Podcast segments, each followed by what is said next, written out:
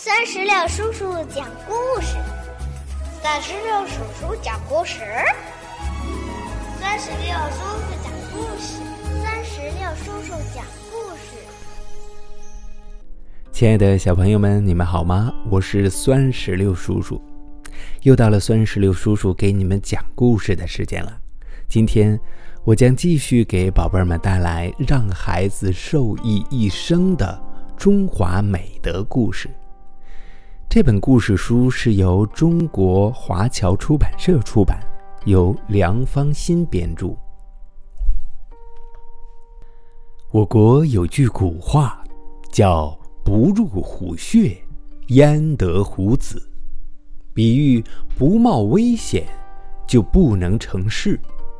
今天也用来比喻不经历最艰苦的实践，就不能取得真知。据史书记载，最先说出这句话的是东汉末年一个叫班超的人。从这句话中啊，我们就能看出这个人的志向非同一般。他不光有这样的豪言壮语，还有一个令人热血沸腾的故事。今天，我们就来讲从书生。到将军，班超出生在一个书香世家。他的爷爷和父亲都是当时很有名望的读书人。受家庭的影响，班超从小就立下志向，认真读书，将来做一个满腹才华的文人。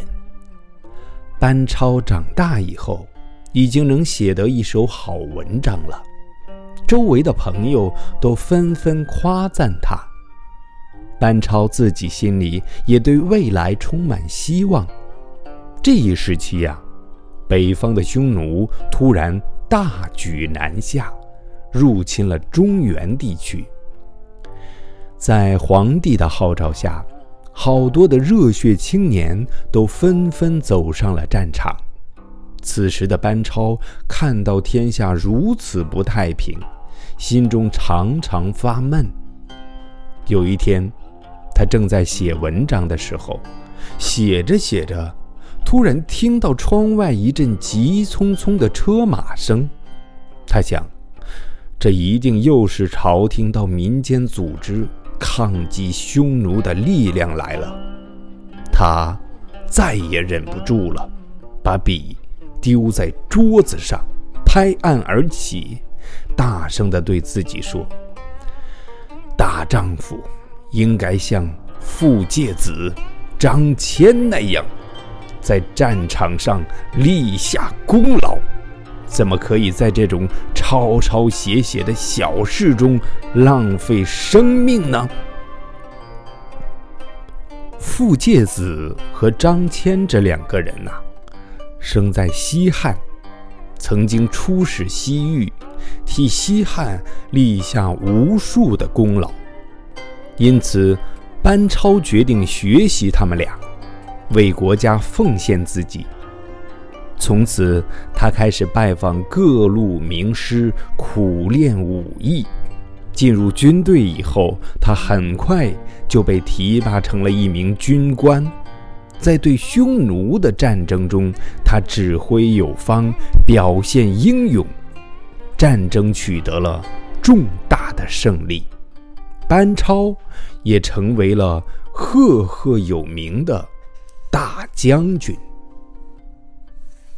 小朋友们，能鼓舞我们为了理想不断追求，这就是榜样的力量。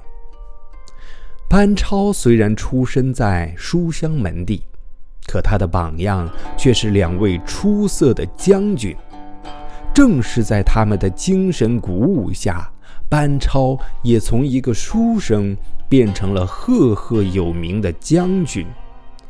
我们每个人心中都有榜样，让我们向他们学习，努力实现心中的理想。